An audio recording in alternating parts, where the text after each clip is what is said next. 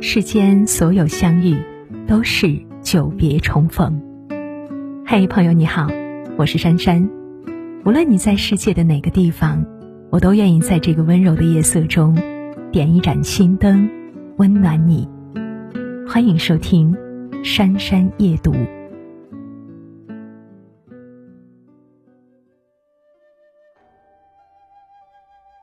一个深秋的夜晚，夜色融融。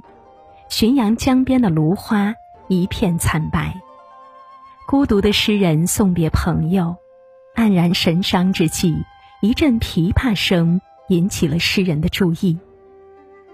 嘈嘈切切，珠落玉盘，诗人惊叹，在这穷乡僻壤，竟然还有技艺如此高超的琵琶女。了解到琵琶女的遭遇后。失落的诗人再也难掩内心的悲怆。同是天涯沦落人，相逢何必曾相识。他挥笔而就，写下了千古名篇《琵琶行》。《琵琶行》的问世，奠定了白居易在我国诗坛不可撼动的地位。只是，此时的他再也不是那个庙堂之上直言敢谏。针砭时弊的狂傲诗人了，取而代之的是谨小慎微、明哲保身的江州司马。从兼济天下到独善其身，白居易的人生来了一个一百八十度的大转弯。有人说，人成长的过程其实就是逐渐杀死心中的孙悟空。如果白居易能够听到这句话，一定会。深有同感吧。白居易出生于一个士敦如业的中小官僚家庭，从小受到良好的教育，他的前半生可谓顺风顺水。三岁识字，五岁诵诗文，十来岁就能作诗，十六岁就写出了“野火烧不尽”。春风吹又生这样的流传千古、让文坛前辈顾况刮目相看的佳句。二十九岁中进士，古人一向有“五十少进士”之说。进士及第后，白居易曾写下“慈恩塔下题名处，十七人中最少年”的诗句。春风得意之际，美好的前程。也在向他招手。三十四岁写下了名扬天下的《长恨歌》，妇孺皆知。相对于杜甫死后文学价值才被发现，白居易早早就享受到诗歌带来的盛名，这无疑是一种幸运。因为才名，白居易很快得到了皇帝的赏识。三十六岁被任命为翰林学士。为皇帝起草诏令，做机要秘书。宴会时，他以亲密的姿态坐在皇帝身边，百官之上，无上荣宠。不久之后，他又被任命为左拾遗，也就是言官。左拾遗品级不高，却是不经吏部，由皇帝亲自考核的近臣。从无依无靠到傍上京城里最大的靠山。白居易激动的心情难以言表，他给皇帝上了一封奏书，表达了自己受宠若惊，甘愿粉身碎骨也要报答皇帝的心情。那时候的白居易，人生一路开挂，生活不曾对他露出青面獠牙，才华和好运的加持，也使得他一腔热血，自信满满。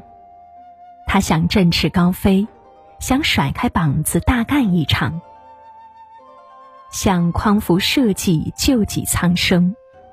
那时的他简直就是一个四讲五美三热爱的大好青年。鸿鹄高飞，一举千里。身为时宜，白居易想通过建言献策，使朝政清明，国家中兴，实现自己。身为人臣的价值。这时期，他写下大量针砭时弊、反映民生疾苦的诗。他写：“可怜身上衣正单，心忧炭贱怨天寒的卖炭翁，揭露掌权者对人民的巧取豪夺。他写家田疏税尽，使此充饥肠的老百姓，揭露沉重的赋税徭役造成人们的贫困。他写此必折来六十年，一只虽废一身全的折臂翁，揭露战争给人们带来的深重灾难。他不但自己写，还大力推行自己的文学主张。文章何为时而著，歌诗何为事而作。他反对无病呻吟，他要担负起历史赋予文人的使命，关切现实，改造社会。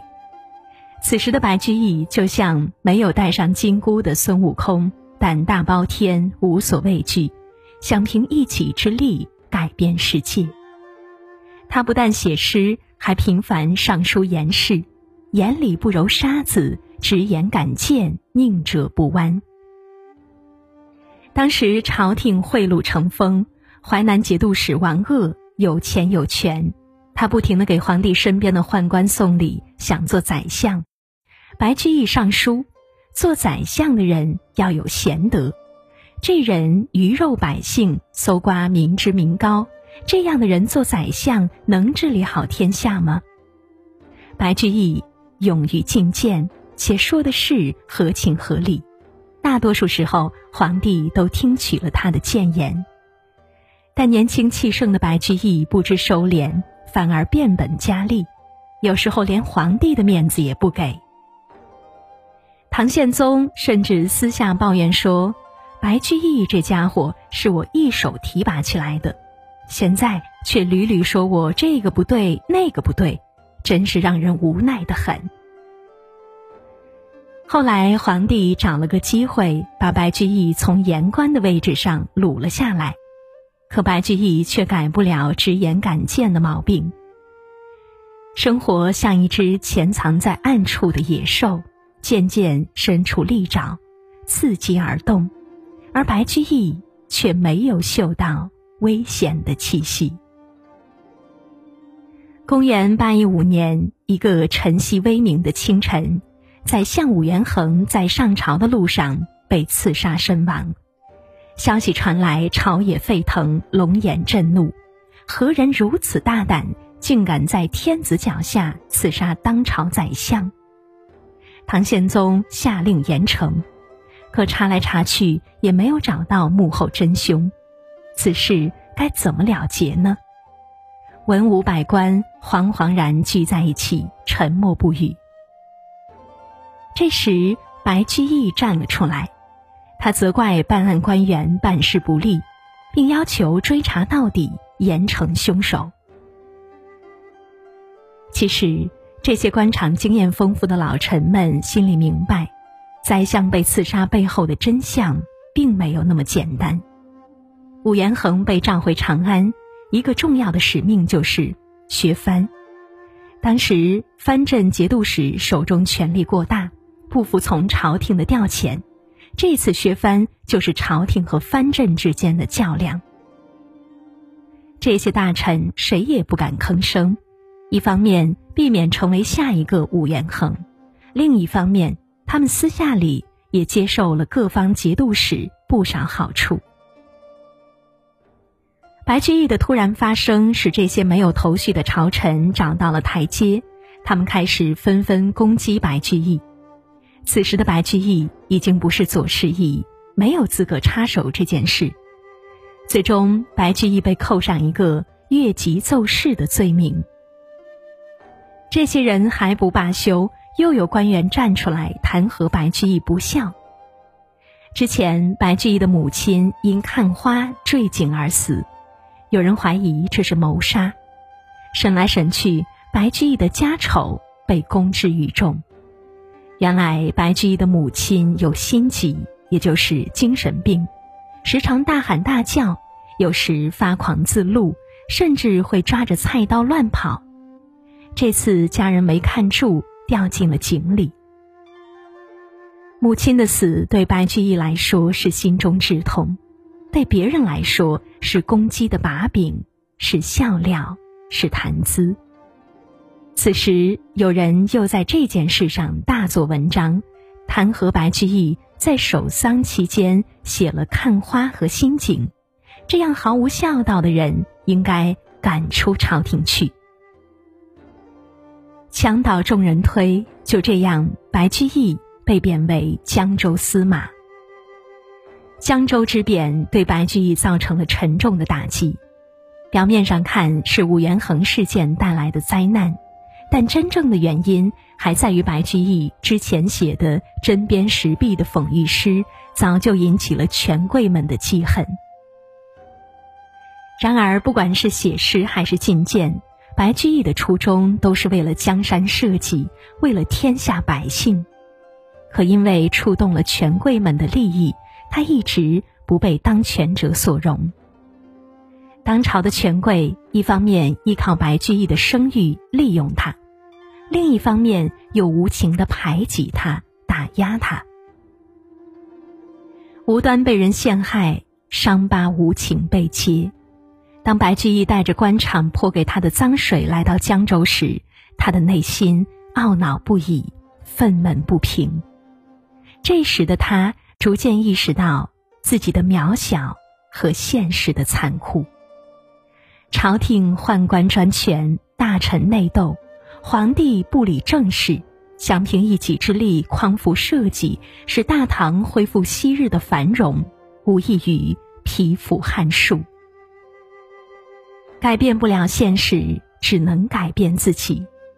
为了寻求内心的平衡，为了抚慰受伤的心灵，为了能够从容应对从庙堂到江湖的生活落差，白居易积极调整自己的心态。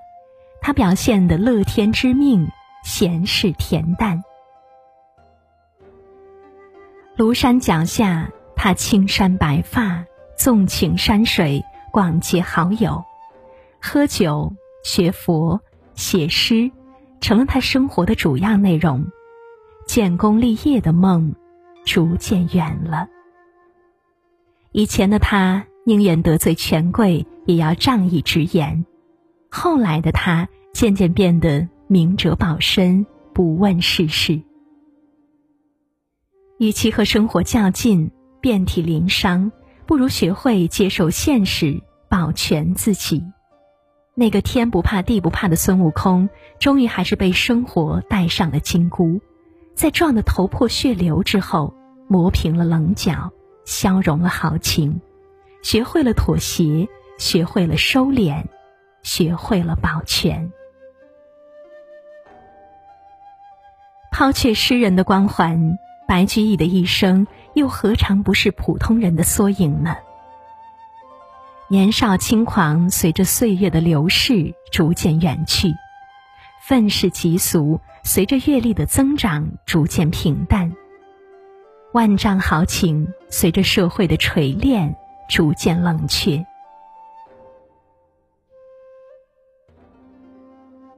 人到中年，发现很多事情的结局和我们当初的理想背道而驰。适当妥协，向生活弯腰低头，并不是一件丢脸的事。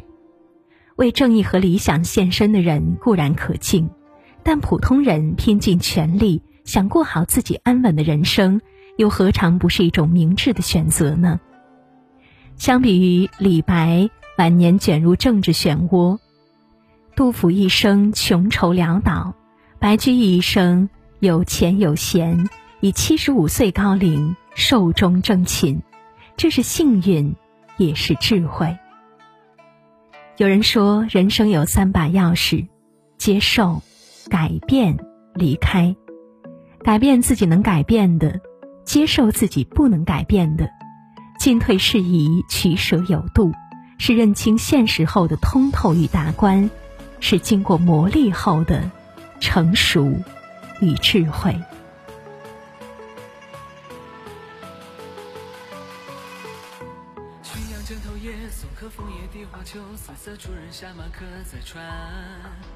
举酒欲一壶，关前醉不成还残。将别便是漫漫江浸月。忽闻水上琵琶声，主人忘归客不发。群生安稳弹着谁？